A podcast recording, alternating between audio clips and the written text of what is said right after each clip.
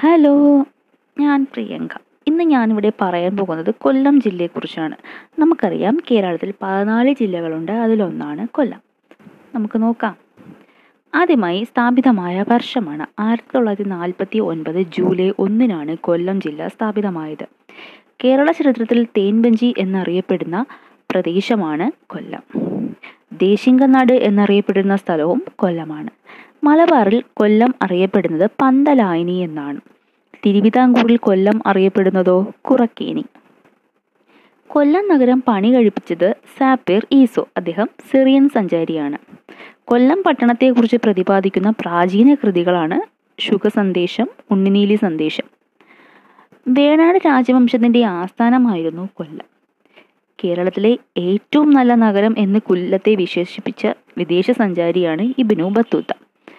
പ്രമുഖ തുറമുകളിൽ തുറമുഖങ്ങളിലൊന്നായി കൊല്ലത്തെ പരാമർശിച്ച വിദേശ സഞ്ചാരിയാണ് ഇബ്നു ബത്തൂത്ത. കൊല്ലത്ത് ആദ്യമായി വാണിജ്യബന്ധം സ്ഥാപിച്ച യൂറോപ്യനാണ് പോർച്ചുഗീസുകാർ. വർഷം ആയിരത്തി അഞ്ഞൂറ്റി രണ്ട് പ്രാചീന കാലത്ത് ചൈനയുമായി വിപുലമായ വ്യാപാര ബന്ധമുണ്ടായിരുന്ന സ്ഥലമാണ് കൊല്ലം. കേരളത്തിലെ ഏറ്റവും വലിയ രണ്ടാമത്തെ തുറമുഖം കൊല്ലം. ഒന്നാമത്തേതോ കൊച്ചി.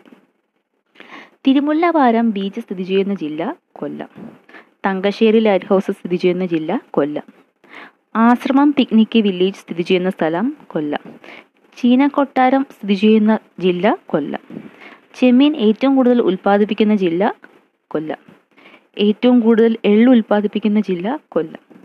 നോർവേയുടെ സഹകരണത്തോടെ ഫിഷറീസ് കമ്മ്യൂണിറ്റി പ്രോജക്റ്റ് സ്ഥാപിച്ചത് നീണ്ടകരയിലാണ്. വർഷം ആയിരത്തി തൊള്ളായിരത്തി അൻപത്തി മൂന്ന് ചവറയിലെ ഇന്ത്യൻ റെയിൽ സോറി ചവറയിലെ ഇന്ത്യൻ റെയർ എർത്തുമായി സഹകരിച്ച രാജ്യം ഫ്രാൻസ്.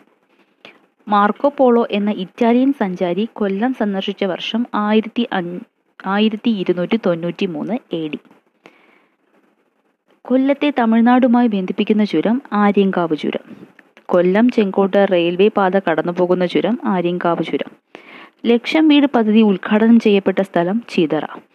ലക്ഷം വീട് പദ്ധതി ഉപജ്ഞാ ലക്ഷം വീട് പദ്ധതിയുടെ ഉപജ്ഞാതാവ് എം എൻ ഗോവിന്ദൻ നായർ. അടുത്തതായി കശുവണ്ടിയുടെ ഈറ്റിൽ എന്നറിയപ്പെടുന്നത് കൊല്ലത്തെയാണ്. ഏറ്റവും കൂടുതൽ കശുവണ്ടി ഫാക്ടറികളുള്ള ജില്ല കൊല്ലം.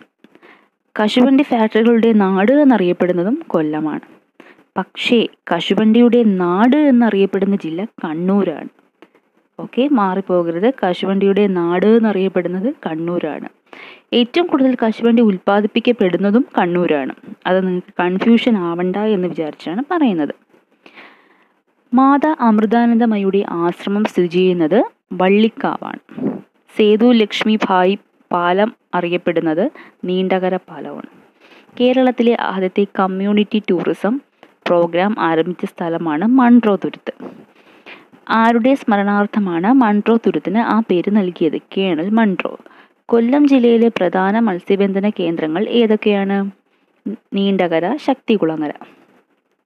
കളിമൺ വ്യവസായത്തിന് പ്രസിദ്ധി നേടിയ കുണ്ടറ എവിടെ സ്ഥിതി ചെയ്യുന്നു? കൊല്ലത്ത്. വേലിത്തമ്പി ദളവ ബ്രിട്ടീഷുകാർക്കെതിരെ വിളംബരം പുറപ്പെടുവിച്ച സ്ഥലം ഏതാണ്? കുണ്ടറ. കേരളത്തിലെ ഏറ്റവും വലിയ ജലസേചന പദ്ധതി ഏതാണ്? കല്ലട. കല്ലട എവിടെയാണ്? കൊല്ലത്ത്. കല്ലട ജലസേചന പദ്ധതി ആരംഭിച്ചത് ഏത് വർഷം എന്ന് ചോദിച്ചാൽ ആയിരത്തി തൊള്ളായിരത്തി തൊണ്ണൂറ്റി നാല് ജനുവരി അഞ്ചിനാണ്. ഏറ്റവും കുറച്ച് വില്ലേജുകളുള്ള താലൂക്ക് കുന്നത്തൂർ. കുറച്ച് അടിസ്ഥാന വിവരങ്ങൾ നമുക്ക് പരിചയപ്പെടാം. കൺഫ്യൂഷൻ ആണ്ട എന്ന് വിചാരിച്ചാണ് പറയുന്നത്. കേരളത്തിൽ ഏറ്റവും കുറവ് കടൽ തീരമുള്ള ജില്ല ഏതാണ്? കൊല്ലം. എത്ര കിലോമീറ്റർ ആണ്? മുപ്പത്തി ഏഴ് കിലോമീറ്റർ ആണ്. ഓക്കെ ഇന്ത്യയിലെ ആദ്യത്തെ ഇക്കോ ടൂറിസം പദ്ധതി തെന്മലയാണ് കൊല്ലം.